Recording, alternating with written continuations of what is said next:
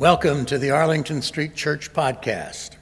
Boston Sanctuary since 1729, Arlington Street continues today as a gathering place for progressive people of faith in the Boston metropolitan area and beyond.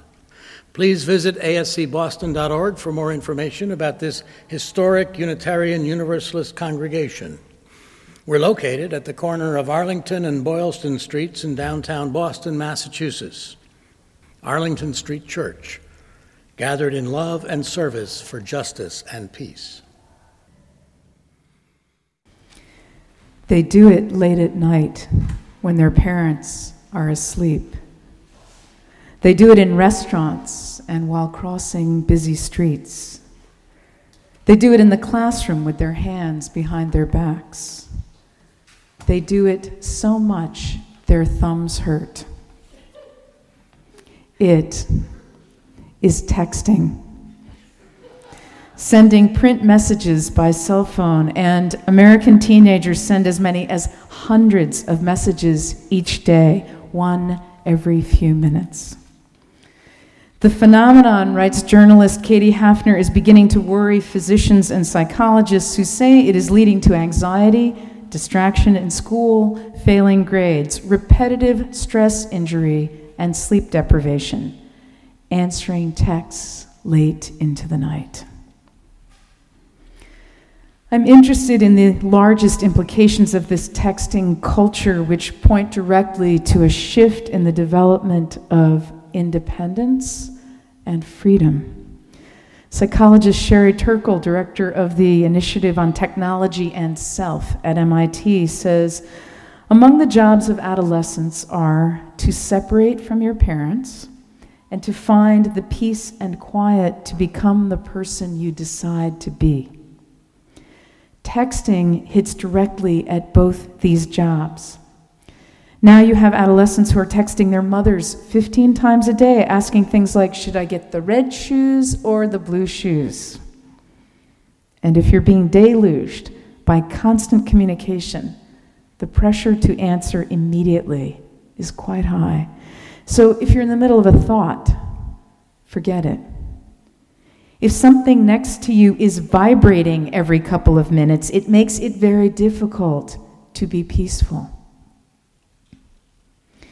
Teenagers are very much driven by what's going on in their peer group and exhibit tremendous anxiety when they feel out of the loop. The good news about texting is that it provides a kind of companionship and connectedness. But is this the kind of companionship and connectedness we would want for them? How about for ourselves? I do it.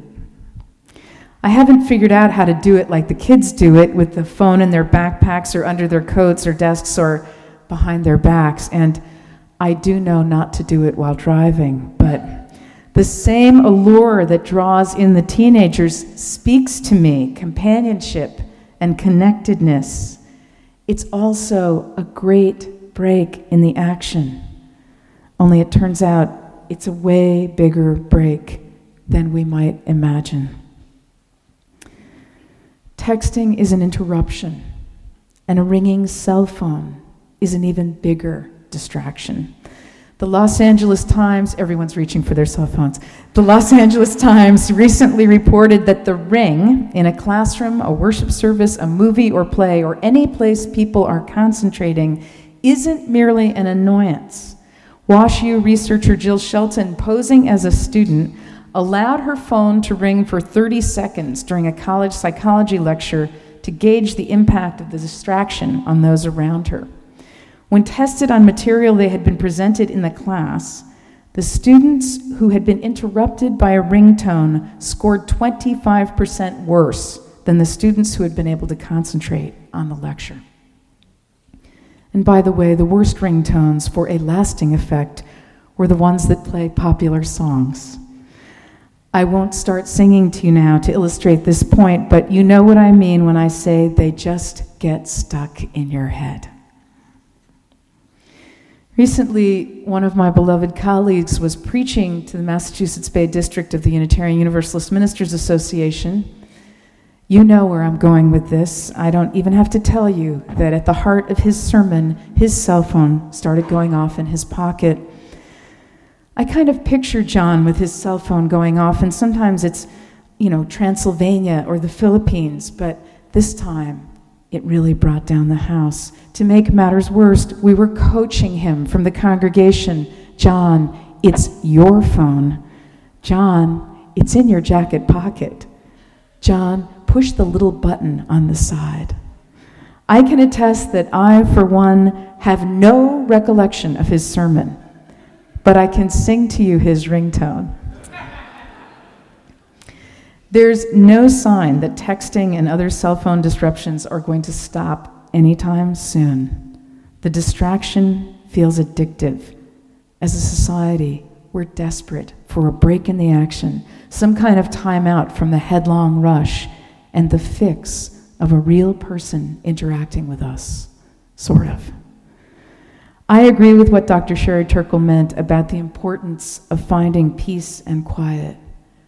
But I suspect that texting is about as peaceful and quiet an activity as many of us, young people and adults alike, are experiencing right now.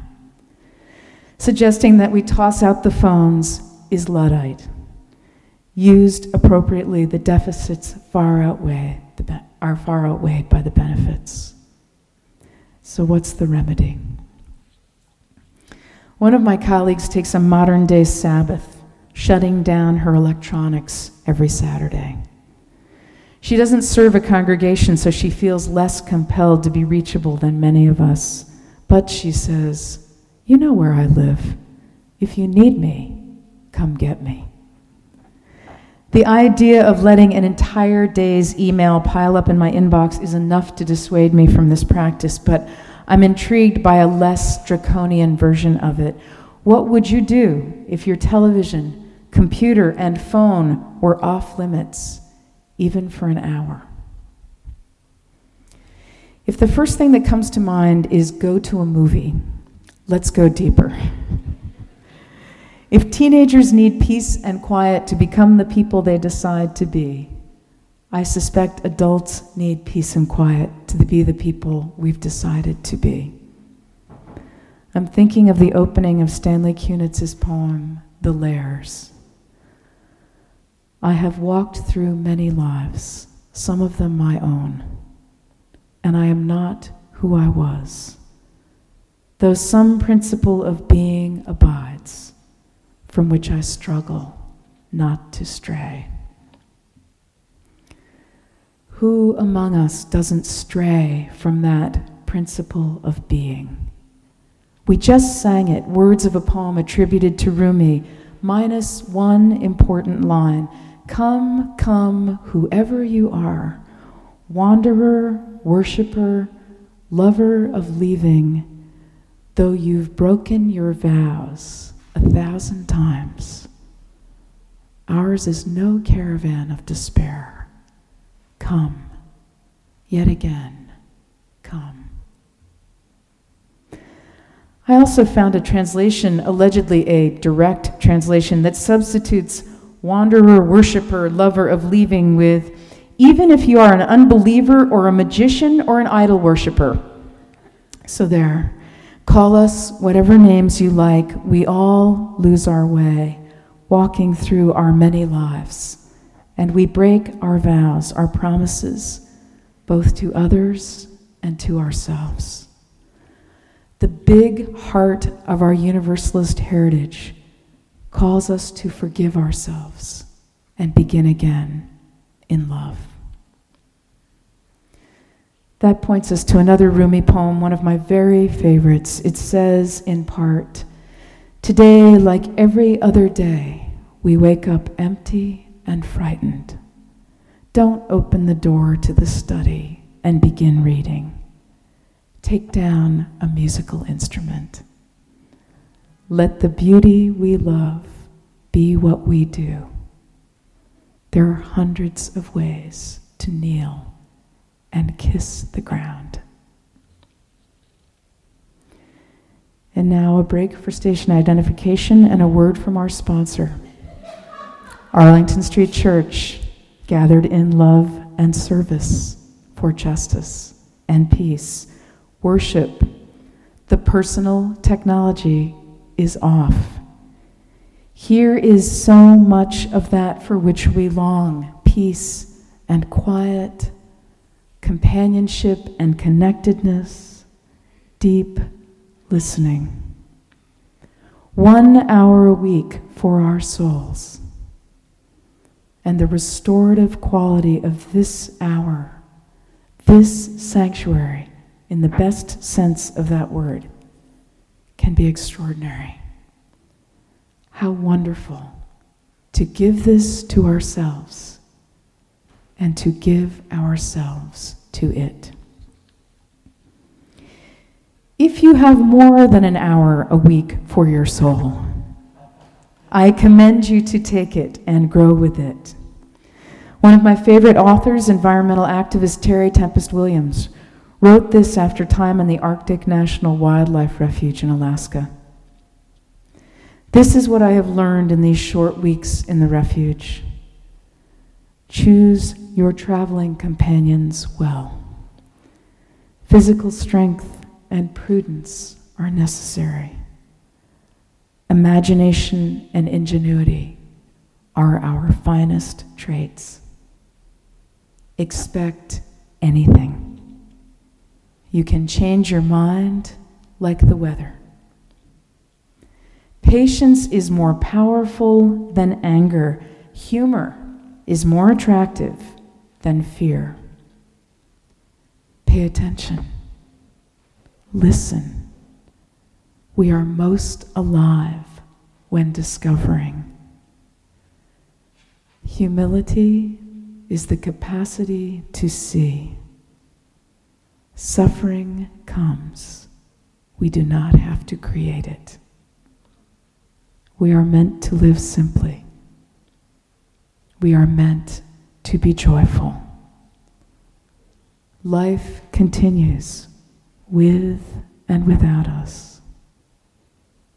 Beauty is another word for God.